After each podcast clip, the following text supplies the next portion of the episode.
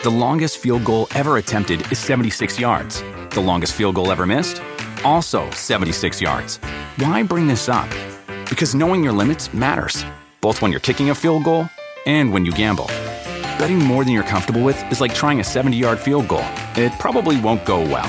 So set a limit when you gamble and stick to it. Want more helpful tips like this? Go to keepitfunohio.com for games, quizzes, and lots of ways to keep your gambling from getting out of hand.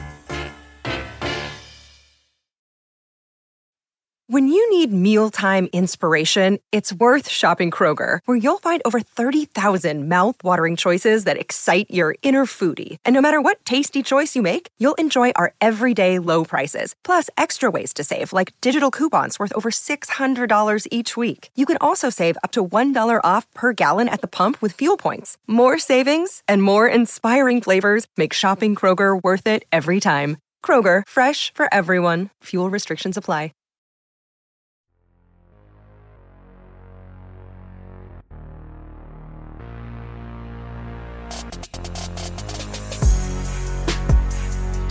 Hello, and welcome to the Circling the Bases podcast. You guys can hear me, right?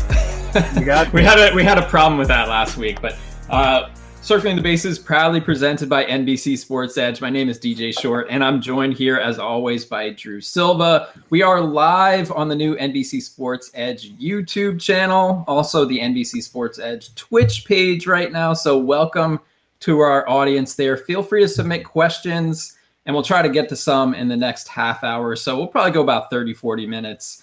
We're doing this show Thursday night live. So, just in case you're getting this show in the usual podcast form on Friday, just as a frame of reference.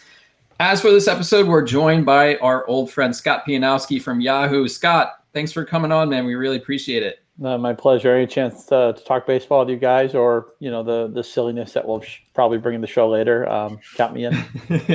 yeah, absolutely. So we're gonna get into some headlines at the top here uh, before getting into some draft day regrets, and then we're gonna have a little fun with some music talk since we're all music nerds here. We're gonna have a, a brief Radiohead power rankings discussion. We always got to rank things. Like if we're doing a fantasy podcast, I guess you got to rank things. So uh, we're going to start out uh, just kind of talking some headlines. Um, Blue Jays prospect right-hander Alek Manoah made his major league debut uh, Thursday at Yankee Stadium during a doubleheader. He was awesome. I wasn't able to watch it because I'm blacked out because that's that's really cool. But I did see some highlights. I saw some really interesting gifs of him making Aaron Judge fall over and maybe have the ugliest swing I've ever seen Aaron Judge have, which is cool. Uh, but six scoreless innings for Manoah, just two hits allowed, two walks, seven strikeouts. Was really efficient. 60 out of his 88 pitches for strikes, 13 swinging strikes. Topped out at 97.3 miles per hour with his fastball. Got whiffs on all of his pitches. Just looked really, really locked in and good it's it's always like tricky with prospect pitchers. I feel like sometimes it's a trap, honestly. But based on what we saw today in Yankee Stadium, to make your debut and do that, granted the Yankees lineup isn't you know quite what it could be, but still really really impressive. Yeah, I think I wrote the the blurb when it was first announced that he was going to be making his debut at Yankee Stadium. I was like, uh, probably avoid. That's a that's a tough ask to to put that guy in that kind of setting, but and with his mom there and his dad there, and did you see you saw that video that that was circling around Twitter um, of his mom just crying before he even yeah. threw a pitch and then screaming when he got a strikeout. Yeah. Um, he, I, to be honest, he wasn't like totally on my radar coming right. into the year. He had only made six minor league starts. He was what the 11th overall pick in 2019 out of West Virginia. Um, but yeah, he becomes uh, who was it? Um, Andrew uh, Simon of MLB.com who tweeted this out. He, the all-time list of pitchers who've debuted with six plus scoreless innings as a visitor at any version of Yankee Stadium is Luis Tiant of the 1964 Indians, Billy Rohr of the 1967 Red Sox, Vaughn Eshelman of the 1995 Red Sox, and now Alek Manoah of the 2021 Blue Jays. He's six foot six, 260 pounds. He's a big boy. Yeah. Looking like Lance Lynn out there. And I think just the command and what he did at AAA in, in only three starts, what a, a 0.50 ERA, one earned run allowed in 18 innings, 27 strikeouts against 66 batters faced, three walks. The dude looks ready to me, and he's certainly on my radar now. The big thing for me is you want to see. I, I, still think walks and strikeouts, as, as, much as we have unbelievable metrics and tools at our disposal, walks and strikeouts so you, tell you so much about uh, both. You know, uh, predict pro. They tell you what where we've been. They are descriptive, but they're also predictive. And I, I love the the walk strikeout rate today from Yankee Stadium. I love the strikeout rate from AAA, and he's got the body type where you have to ask yourself in a lot of formats where strikeouts are all over baseball right now. That means we need more of them on our pitching staffs. And you know, in, in a league where like the Friends and Family League, Yahoo Friends and Family League, where there's an innings cap, you have to be mindful of your pitchers have to get a decent strikeout per nine or a strikeout per inning if you're going to be competitive. So my first question to any pitcher who's coming up is are the strikeouts going to be there? And I'm not worried about that and you love that he had the poise to go into Yankee Stadium. Yes, it isn't you know the, the 1927 Yankees, the 1998 Yankees, perhaps, but he goes in there. The moment wasn't too big for him. He looked poised the entire way, and the AL East is not as penal, as dangerous, as lethal as maybe it was in the past. I mean, you'd prefer a pitcher like this in the National League just for the DH, and the scoring is a little bit down in the National League, but still, there was a time where AL East I would just walk away from anybody, and I, I think that isn't really the the play anymore. So I was very impressed what I saw today. As, as Drew said, the AAA numbers and three starts were fantastic.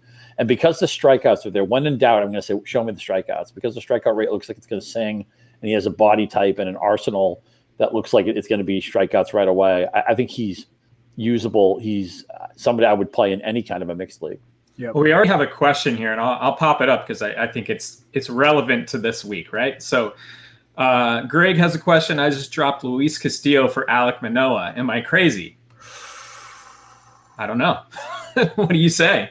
Man, if this was a 60 game season again, I'd be like, do it. Uh, I don't I don't have a good read on what's going wrong with Luis Castillo. Do either of you two? It's not like the velocity's down or anything like that. He's just having a really hard time putting batters away. Uh, yeah. and I don't, I mean, I'm not qualified enough to really go in there and see if there's like something mechanical going on or what.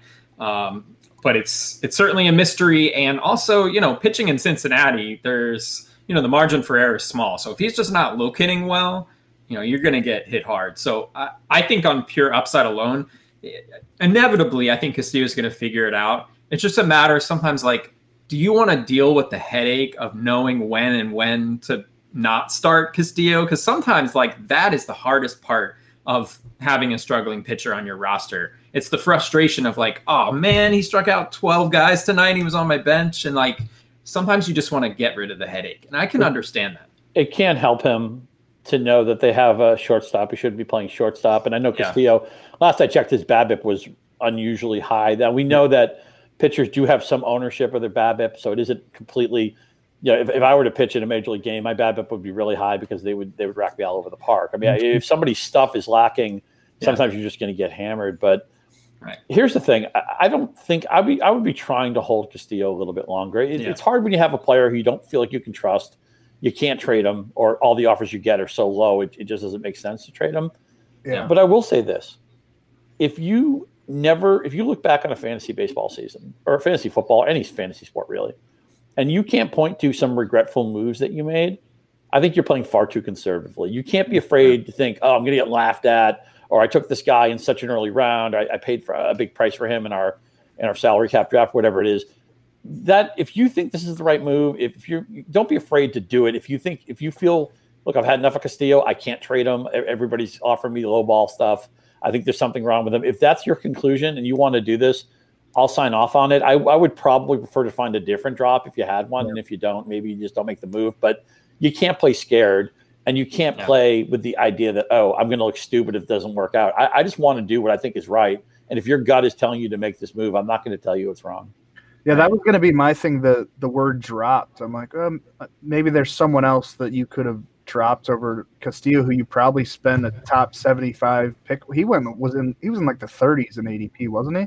Oh yeah, like that third or fourth round probably every year. Yeah. yeah, he was on the fringe of like the top 10 starters basically. Yeah, and I, I don't know. That's that's a big investment to to just get rid of, you know, two months, not even two months yet into the season.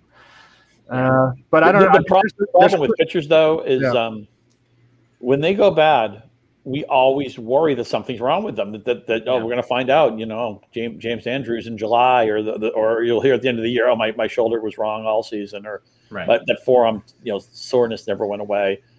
So that's when we look at things. We have to play detective. You look at radar guns, and, and you look at um, sometimes it can be a certain pitch that isn't effective, you know, and, and that can lead to an injury. You, you have to play because there's no reason why anybody in any sport should tell us the truth about an injury, right? I mean, we, we see in the NFL, right? Everybody lies through their teeth on the injury report. And in baseball, why, why, I don't know, get your livelihood into question or you, you have such a short window to be a professional athlete. I don't know what is gained in season telling people the truth about what your physical status is. Then maybe at the end of the year, you have an excuse. So why was your ERA over six?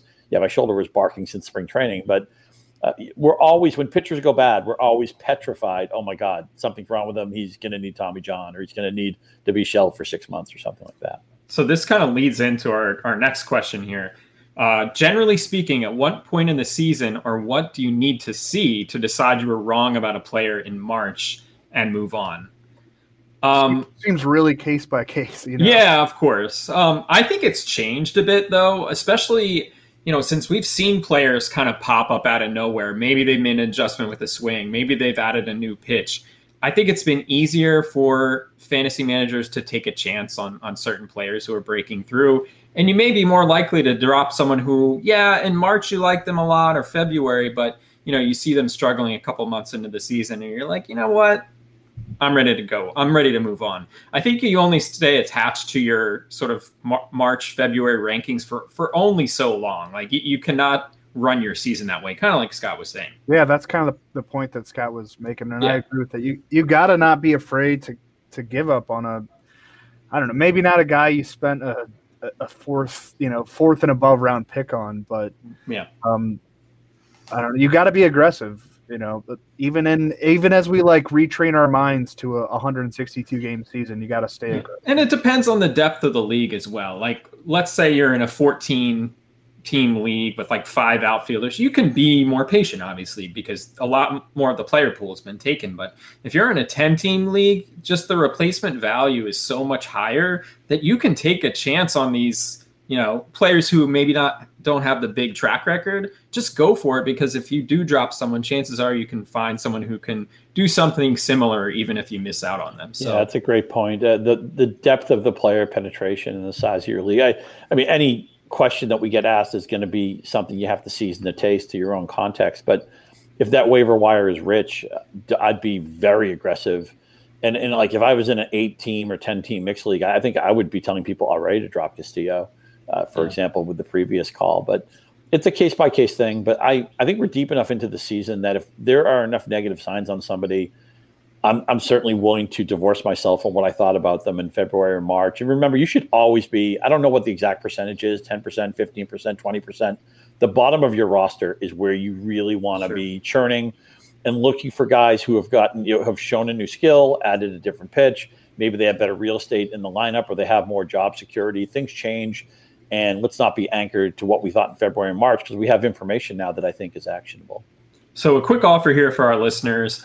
Don't know who to pick up with Mike Trout on the shelf? Our NBC Sports Edge tools can help you with that. We have all sorts of ways to try to gain an edge in the meantime with projections, exclusive features, and our new player rater tool, which is really handy. You can use promo code BASES10 for 10% off any premium subscription for NBC Sports Edge Plus can be either monthly or annual, and for any tier. It also works across all sports, which is really nice with, with football ramping up really soon. So remember, it's promo code BASES10. You can go to NBCSportsEdge.com slash premium to get started. And I think what we've been talking about so far kind of segues really well into our sort of main topic here in the middle, which is draft day regrets. And this could be players that you regret either that you drafted or someone you didn't get. So for me, it's obvious who I wish I drafted, and that's Vladimir Guerrero Jr. And it's not that I didn't believe in his talent.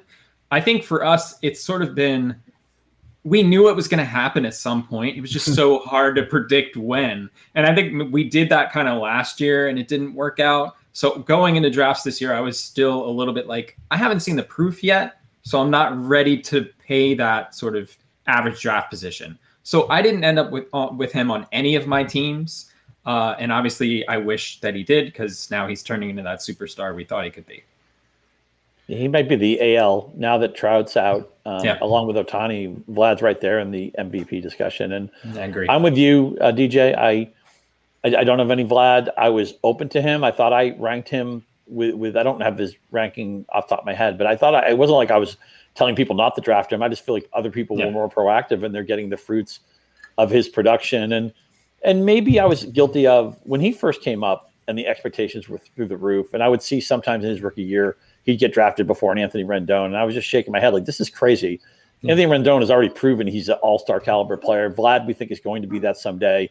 And so maybe I had taken the quote unquote gains I had with Vlad the last couple of years and baked it into the idea that I wanted to see it and I wasn't willing to say, okay, this guy could be a league winner, even though I have to pay for a level of production he hasn't done yet. Yeah. I think if you generally don't uh, proactively go after those guys until they've shown you a little bit of a step forward, you'd probably be ahead of the game. But I do want to say one thing about Vlad. Uh, we, we laugh every spring, and I say collectively, the, the, the fantasy industry, the baseball industry, with this whole best shape of his life stuff. But yeah, when you have a player like Guerrero who had two major problems coming to the season – one was his conditioning, and the second thing was he hit the ball on the ground too much. Mm-hmm. And in this in the spring, and I know there's a ton of news, and a noise in the spring, and a ton of puff pieces.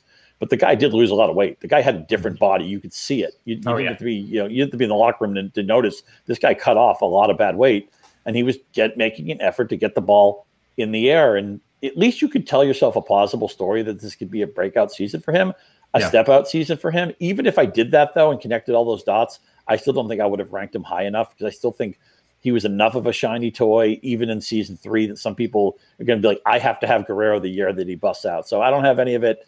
It's a regret.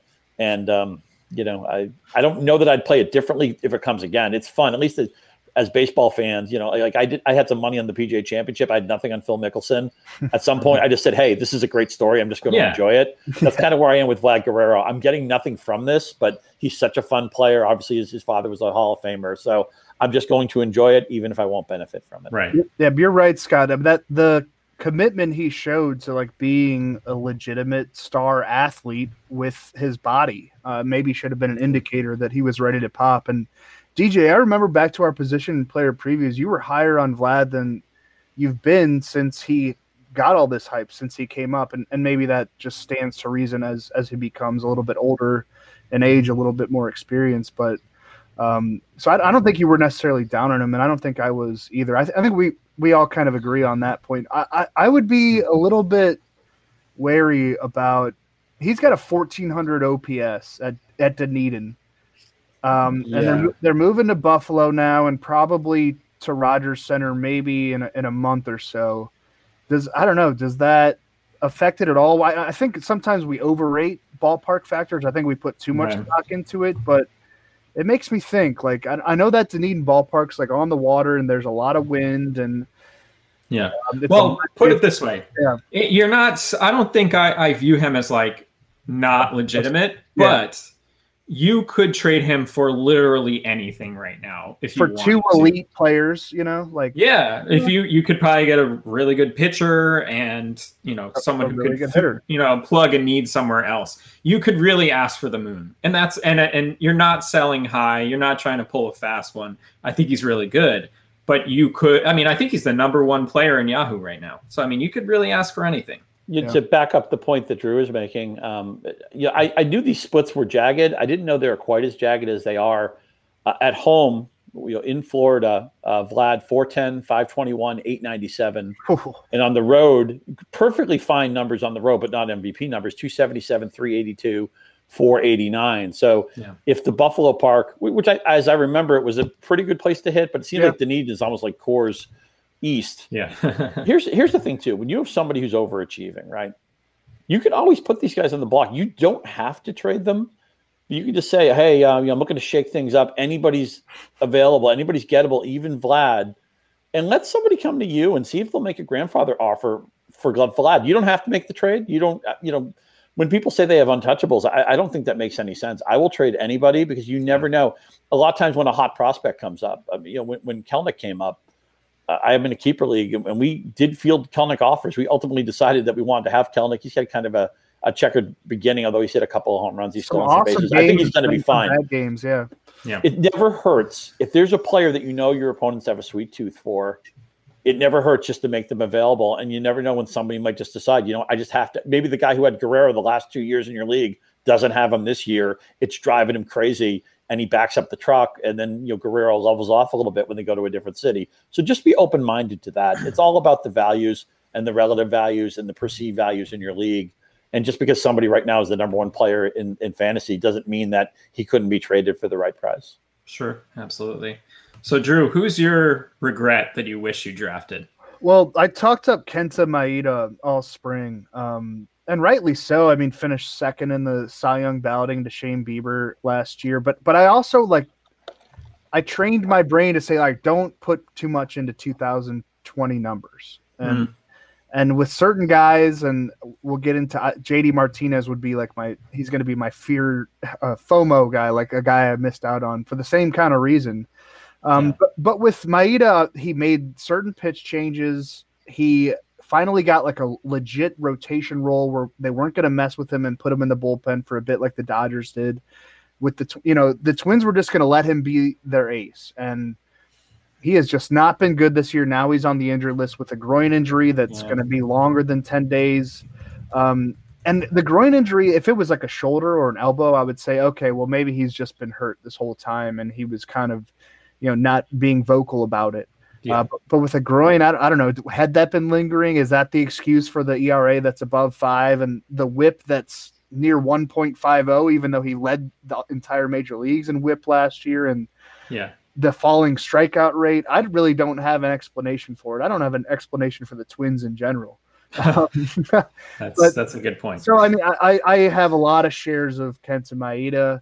Um, I, I, I don't know if it's a huge regret, but I, I feel like I kind of got way too caught up into what he did over 11 starts last year. Yeah, that's a, I mean, it's a fair point. I mean, just looking at his baseball savant page, like the average exit velocity against him this year is 90.5 miles per hour. Last year was 85.3, which is top 7% of the league. The hard hit rate was 24.7% last year. This year, 45.6%. So, you know, he doesn't have a lot of margin for error either. He doesn't throw hard. So, if he's not locating well, he's going to get crushed. And that's basically what's happened this year. That happened with Kyle Hendricks for a little while earlier this year. He has turned it around. I think Maeda can be better, but, you know, we might have seen sort of the the peak or the aberration, I guess you'd say. Is it does it have something to do with the baseball too? I mean, like could be. I, what I'm interested in with the baseball, and we don't have to get into this, but like, um, the uh, what was the stat? Like, we've had the most pitches in the heart of the zone than we've ever than we've had in like four years. Mm-hmm. So pitchers are not really afraid to attack, and if you have high velocity or great stuff, which Maeda probably isn't one of those guys. Um, maybe being a nibbler and like a junk baller does not really suit you with this new baseball. I, yeah. I, don't. I don't think it's fair to draw conclusions about that yet, but it's something I've been kind of thinking about in the back of my head. No, it makes plausible sense as a, a, working theory. We have to dig in a little deeper on that. I, yeah, I've always had kind of a, a fondness for Japanese pitchers. I, I, think they a lot of times work around the plate. I was a big Iwakuma fan when he had his run in Seattle, and I thought Maeda was going to be in a bunch of my teams, and a lot of people just liked him as much as I did. And I only got one roster share, and I feel lucky for that yeah. And and look at it, that you know, Ryu and, and even Kikuchi have outpitched him um, from from his home country. I, thought Minnesota had a really good defense behind him. I thought even if he had to pitch a contact, you know, with, Simmons at short, with Buxton presumably in center, and you know what what a great story that was before he got hurt. I thought even if he regressed a fair amount from what was probably going to be his peak season, I thought Maeda was a very safe investment. And and I'll admit I'm surprised that he's gotten off of this start. Although I think I would hold the course. I think he'd be actually somebody I would actively trade for. My regret, I feel like I'm stuck with him. I before the season, I looked at Cavan Biggio, and, and I know the average wasn't great, but I said, look, he walks a lot. He's never been caught stealing as a pro or as a major leaguer anyway. He had power in his game. I liked this Toronto lineup, and I thought this is a way to get access to it. He qualified at a bunch of positions. Now, what's happened? He's striking out. Eight. He went from having a strikeout problem to having a gigantic strikeout problem. Average is, is a mess. Um, he, he hasn't stolen many bases. He hasn't hit many home runs. Right now, he's hurt. And I wonder if maybe I didn't put enough stock in the idea that he was changing positions. And sometimes, you know, I wonder if that ties into Suarez, how he's struggling so much in Cincinnati. Just the struggle when you go to a new position, especially with Suarez, when you're the shortstop, there's nowhere to hide. You're such an integral part of the team's yep. defensive success. I found myself being proactive with Biggio, and, and I thought, look, I don't care. I, I, thought I was being smart, thinking, okay, so what if he hits 236? The average in the league has come down so much that's not going to hurt me. It might be right now. That might be the mean batting average in the Yahoo Friends and Family League. I mean, we know that yeah. the, the averages is a real low point right now. The game has changed. I thought he's going to fill the other four categories. I, I love this, and know, when he started to slump, it, it, screwed up his slot in the batting order. I wonder if he's pressing. And now I feel like I'm stuck. He's on the IL, which of course, you know, feels like 37% of baseball is on the IL right yeah. now. But so I, I, can't trade him. I can't play him. In some leagues, I, you know, I have other guys shuffling in the IL slots. Some leagues that aren't unlimited. So I, I feel like I'm stuck with him. And the interesting thing is, I saw Robbie Grossman. I know he, he doesn't play the infield, he, uh, although Biggio is outfield eligible. I thought he had a chance to be kind of a poor man's Biggio. He's actually the rich man's Biggio. What yeah. I do now is I have a lot of Robbie Grossman, and I just pretend it's Cavan Biggio. He's, he's, putting up the season that I thought Biggio would put up. Now, yeah. to be fair, I, I, didn't. You know, if I was just convicted of of Grossman, I'd have him universally. I mean, he was a guy who kind of found it late in his career, but um, Biggio. It's not just the strikeouts. I see him swinging at pitches that are unhittable. You're swinging at pitches over his head. You're swinging at pitches nowhere near the strike zone, and I feel that now that there's a book on him, he, it's, it's incumbent on him to adjust. And once he comes back, if he doesn't produce right away, Toronto may have the depth to not play him. They could even have the depth to maybe send him to the to the alternate site, to the minors, whatever that is. I, mean, I feel like I just, you know, a swing and a miss on Biggio. I, I think I have to take the loss already, even though we haven't hit June yet.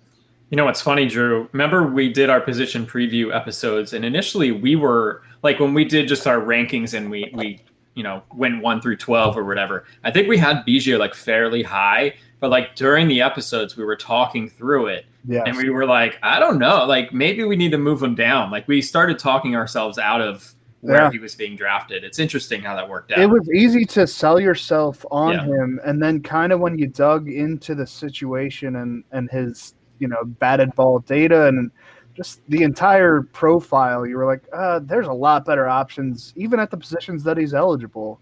Um, so yeah. I, I, have no Cavan Biggio, and I, I, guess I'm proud of that or something. But I was hoping, I was hoping that the walk rate and the strikeouts would bail him out. That, yeah. yeah. Even if he didn't have the profile to keep the power, even if the average was kind of wonky, that he would get on base a lot. You know, would have maybe a 340, 350, 360 OBP and I think I fell in love with the fact that he had never been caught, thinking, okay, yeah. maybe at some point they just tell him to run like crazy. Toronto seems like there are some teams that don't want to run in baseball. Toronto's a team that seems open to it. So I think I might have put too much stock in ancillary things with him. It's great that you walk. It's great that you can steal a base, but still, what makes you valuable in fantasy is getting hits and putting your bat on the ball. And, yeah. and right now, Biggio can't do that. And I think a lot of it was tied into, oh, he's going to bat lead off or second. And then they signed George Springer, which was a little bit later in the offseason. And mm-hmm. And I mean, he has he's played in four games, so that Semien too. Really, yeah, yeah. too, who competes for those slots too. Yep. So that so Springer hasn't really been a factor in in taking that the value that comes with that lineup spot. He's just yeah, he's been a dud for sure. So one regret that I drafted and actually traded for in a, in a dynasty league this year is uh, Blake Snell. Uh, I thought getting out of Tampa Bay was going to be big for him to kind of push him to that next level where he could be kind of more of that work workhorse starter. We we knew that the Rays, you know, took him out early in a World Series game, but that was kind of emblematic of the way that they they treat their pitchers sometimes. So uh, but obviously, so far this year, not really working out, even with the new team. 4.50 ERA over 10 starts, has completed six innings just once, dating back to the 2019 season. Actually, I think it was uh, August of 2019 was like uh, before before two starts ago he completed six innings, but prior to that was like August of 2019 was the last time. And the main reason is not like the Padres being conservative; it's that he is just not throwing strikes. Uh, 28 walks and 44 innings, drafted as a top 20 starting pitcher. I, I think the good news is that like he's still missing bats. The velocity's there, but he just needs to be more efficient. And until that happens, like I'm not even sure he's a top 30 starter, honestly. I go yeah. lower than that. I'm, I'm not sure he's a top 40 starter. I, and as you said, it's not that San Diego's quick hooking him. Snell is making his own problems. You can't right. live with that walk rate. You would think with the park, I mean, we know the, the park hasn't been quite as extreme in recent years, but it's still a good place to pitch. You get plenty of not only run support in San Diego, but they have an outstanding bullpen too. So they're going to hold your leads for you too. It, it's they're one of the best teams in baseball, and I, and I can't wait to see what they'll look like in a playoff series with the roster they've built. You'd like to think with the walks though, with somebody with the, the natural stuff that Snell has, and we know his upside when he's a Cy Young Award winner you would like to think that maybe it's just something mechanical and maybe or just a matter of losing confidence in a pitch and get that back. So I'd like to think I don't have any Snell. Um, it wasn't fading him by any means. Just he was a popular player. You can't get everybody. Your opponents yeah. get to make picks too. It, this is a puzzler for me because you would just mm-hmm. think he was going from one really good team in a decent pitching environment to a better team, maybe a better environment. Now he gets to face the pitcher. I, I thought all the lines, all the dots connected to Snell, and exactly. I really can't understand why he he's lost control of the strike zone. If the Rays trade you, you're probably not. A- That's a bad sign. Usually, yeah, yeah. So we ready for Radiohead discussion? Yeah, sure. Let's do it. Okay. Before we do that, a little message for our listeners here. This week, you have a chance to experience the greatest spectacle in racing. It's the Indianapolis 500 on NBC. 33 of the world's best drivers will battle head to head for a chance to kiss the bricks and claim their place in history. Experience the drama, pageantry, and tradition Sunday at 11 a.m. Eastern only on NBC. So we saved this uh, end of the show here to go sort of, uh, you know, we only have so much time, but we could probably list all of their albums in our preference, but we're gonna go top three each of us favorite Radiohead albums. This is really hard. Three is a hard number with this yeah. band because I, I think two is easy. And if you did five, it'd be a lot more comfortable. But having to pick the third, at least for me, is a little bit tough. Um, yeah. should, should, I go first since I'm sure, Drew?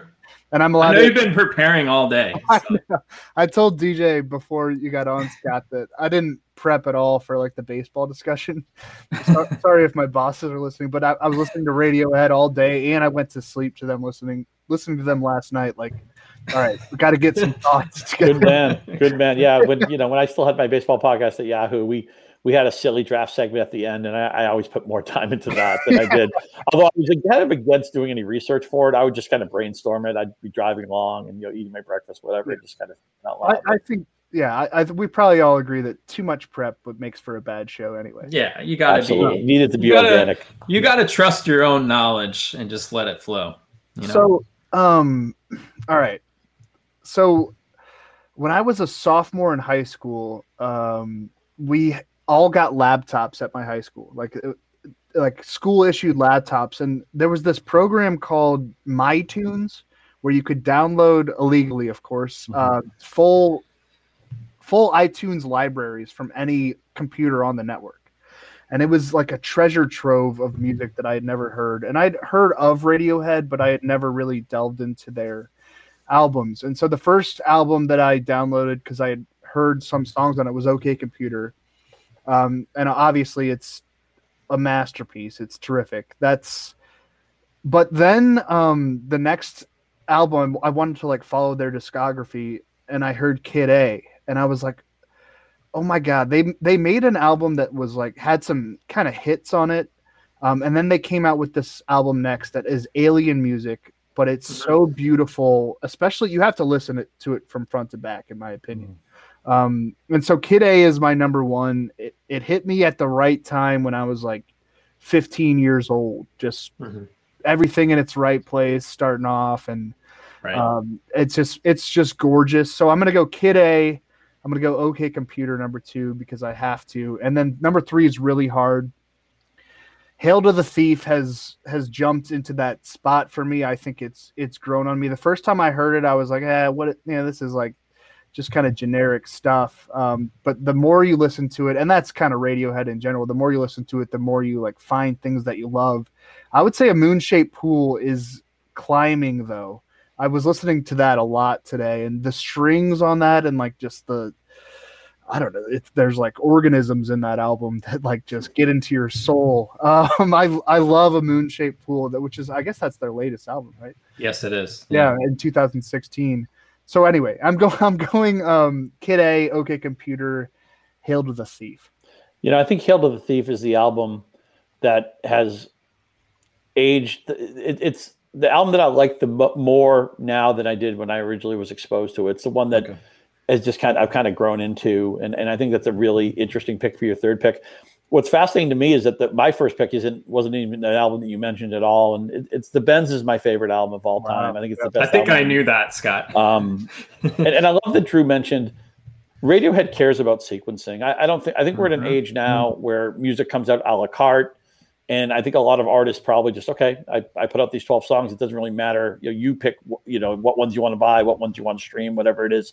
Right. There are bands. I grew up. REM was my favorite band for a very long time, and they care. There's a a quality to the first song in an REM album, and there's a quality to the last song in an REM album, and yeah. the order is not just thrown together by happenstance. And Radiohead's one of those bands where I feel like every song on the Bends has to be in the place it's in, especially Street Spirit, the last song, totally. which is like after you hear that, I, I don't want to do anything. I'm like worthless for the rest of the day because it's so emotionally draining. Uh, the Bends is my first pick. In Rainbows is my second pick. Um, Ooh, wow. Very guitar driven, a very great Jonny Greenwood album, and, yeah. and, a lot like the Bends, although it's a different album. But um, Jigsaw, if, if somebody hadn't heard Radiohead and I did give them a sampler, I think uh, Jigsaw Falling into Place would be one of the songs I would say, hey, listen to this. If you like this, you'll probably like Radiohead. I would put OK Computer third. I think it's just a tiny, tiny bit overrated in the sense only because I'm just such a Bends guy. You know, this this would be like if um, I feel like Maddux clearly outdistanced the other Braves pitchers, but there's probably a good Smoltz and, and Glavine debate. And some yeah. people are just going to say, no, no, it's going to be Smoltz. And some people say, no, no, no, it's, it's got to be Glavine. And and for me, I you know I the bends to me, I, I just I think because I'm so big on the bends that I see OK Computer as like a B plus A minus album where I feel like the Bends is a perfect masterpiece. So I'm going to go the Bends first and a clear number one. I would never debate that. In Rainbows would be two. OK Computer would be three, and uh, also receiving votes would be Hail to the Thief. You're a, you're, you're a Jonny Greenwood guy. I mean, yes, which, very I gotta much so. which I gotta respect. Yeah. So I have probably listened to OK Computer the most out of all the Radiohead albums, uh, just because I do think it's sequenced incredibly well, and I've always appreciated that.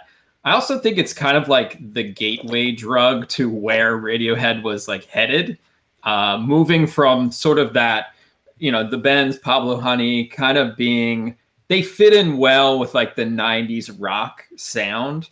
And then they they moved to this new direction. And yeah. what uh, drew was saying like how kid a found him at the right time. I was a freshman in college when kid a came out. And i actually wrote a column about kid a comparing it to so kid a was the top album in college radio like as soon as it came out. Meanwhile in the billboard top 200 Limp Bizkit was the top album. and I wrote about how there's this shift happening in, in music and that Radiohead is like the true best band in the world. I remember writing that.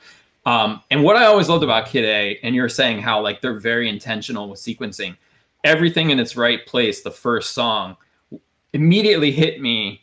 I remember at the time because I was like, where are the guitars? Like all of a sudden it was like pianos, and I was like, oh man, this is like a whole new world. And there's songs on there that I, I guess everything comes from somewhere, everything influences something else, but like that album sounds like nothing, at least at the time that I heard it, it sounded like nothing I've ever heard before. So for me, I have to put Kid A number one because I do think it's like a modern masterpiece. Uh, I don't know if it's actually pronounced Idioteque. It might be some. It might be pronounced like idi- idiotic or idiot. Yeah. yeah. But that is probably my favorite Radiohead song of all time. Um, I'll put Kid A number, or I'll put OK Computer number two, just because I've listened to it the most. It's kind of like my old reliable, and I actually have in in Rainbows three, and I think you make a good point, Scott. Sort of how they brought their sound back a little bit for that album. It's almost like sounds kind of poppy at times, which I appreciated like House of Cards is just like a really pretty song, which is kind of weird given where a Radiohead ended up, ended up going. But that album starts with 15 Step and Body Snatchers, which Oh, is like so one of the best like one two to start an album you And- could think of. So and weird fishes too. We're, I'm just gonna say that Arpeggi Weird Fishes, it Radiohead gets under your skin, you know. Yeah. um, And I know there are probably some people out there who the thing with Radiohead is they very quickly became critical darlings, and they, there's a little bit of trendiness to the band, and I think that probably turned off some people who just got sick of hearing how wonderful this band was and how Mhm. much the critics adored them, and and sometimes that can block you from maybe exploring something. So if anybody's listening and thinking, oh yeah, Radiohead, they're just overrated trash, just you know, someday when you're alone just pop in any of the albums we listened to we, we mentioned. We mentioned probably five or six different albums here and just listen just all i ask is by yourself listen to it a to z. You, you have a long drive ahead of you okay? Just listen to the album a to z and you decide what you make of it. Because i think even the radiohead albums i don't like as much as, as the primary albums that i like more. I i still they still get under my skin. They still affect me. They still make me think. They still bring out emotions in me that that i maybe didn't even know i had at the moment. I it's such powerful thoughtful um, cohesive music. And I, I just if, if you if you're on the fence on this band or if you, you got sick of the hype and i get it we all got sick of the hype but you know what? I was sick of the hype of vladimir guerrero jr and right now i think he's the best player in the american league. So there you go, um, bringing it all back. Yeah, bring way it to- all back. So Way to just, tie it all around. What a just pro. give him a chance. If, if you know all i ask is pick any of these albums listen to it a to z. If you don't like it if it's not for you there's nothing wrong with that. But i think they might surprise you if you haven't really given them a chance especially again sequencing a to z. I i could only imagine airbag being the first song on ok computer. I could only imagine planet telex being the first song on the bends. It, it's just a very thoughtful thoughtful band. And i'll throw one other thing out. If if you like the smiths at all even if you don't like the smiths the, on the internet you can do a search and find the radiohead covering my favorite smith song the headmaster ritual. It, Hmm. it's just fantastic. I wish i could find a way to get that on an mp3 but um, check that out as well. It's just one of my favorite uh, radiohead rarities they also do a great rhinestone cowboy cover it sounds like it might be silly but it's actually quite good Awesome. Well, Scott, thanks for coming on with your your baseball and music insight. This was a ton of fun. Anything you want to plug before we wrap things up here? Sure. Um, just uh, I'm over at Yahoo Sports. Uh, I'm still writing closing time a few times a week, and um, you know, we have uh, Yahoo Fantasy Football Forecast, which is a football podcast. If you want to play fantasy football at Yahoo, be happy to have you over there. Sign up, you know, sign up with the Rotoworld stuff, get the intel, and, and then go beat all your friends at Yahoo. That's what I say. And, and if you all follow me on Twitter, Scott underscore Pianowski. Awesome. Well, long way to go this season, so I'm sure we'll we'll have you back at some point. We'll think of another music discussion to, to have at the end. Let's As long as just it's not keep- Limp Bizkit, because I would have nothing to No. contribute to that. discussion. Let's just Nah, keep going I on agree. Radiohead for a while. okay. Uh, if you like what you're hearing with this show, Circling the Bases, be sure to subscribe wherever you get your podcasts. And if you're listening on Apple Podcasts, please rate and review if you don't mind. Follow us on Twitter if you don't already. I'm at DJ Short. Drew is at Drew Silv. Be safe out there, and we will see you next time.